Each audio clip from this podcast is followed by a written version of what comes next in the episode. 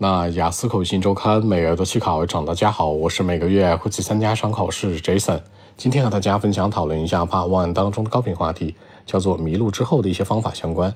原题呢是这样说的，叫做 How can you find your way when you're lost？当你迷路的时候怎么办呢？有什么招吗？开门见山，两个思路方向比对。第一个方向强调打电话。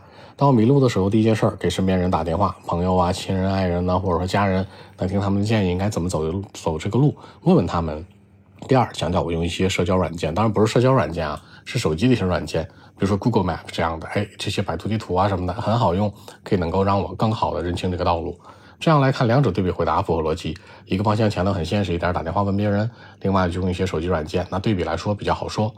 话不多讲，五秒钟看一下今天内容该如何过渡出来。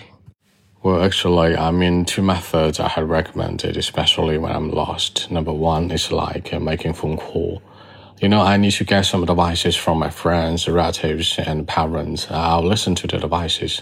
I mean, making phone call is important, especially when I'm lost. Number two is about the apps of my phone. Uh, for example, like uh, uh, the app like Google Map, for example, I'll try to use it to find my way back, to find some solutions of the app. I mean, it can be very important to me. So I think two ways I had recommended. Number one is like making phone call. Number two is all about the apps of my phone. So that's it. 那在结尾呢，这次形成了一个比对，也就是说呢，这两种方式啊，对我来说是最重要的、最好用的。考官接下来就会问了，除这两种方式之外，还有别的招吗？那可以形成更多话题的比对。好，说几个小的细节啊。第一个强调两种方式强烈推荐，two methods of ways are highly recommended。第二个强调呢打电话，make a phone call。第三个呢强调一下听取一些建议，listen to some advices。最后去用一些手机的软件，那你可以说 the apps of my phone。这样来看，把一些小的细节带进来，让文章更加有说服力。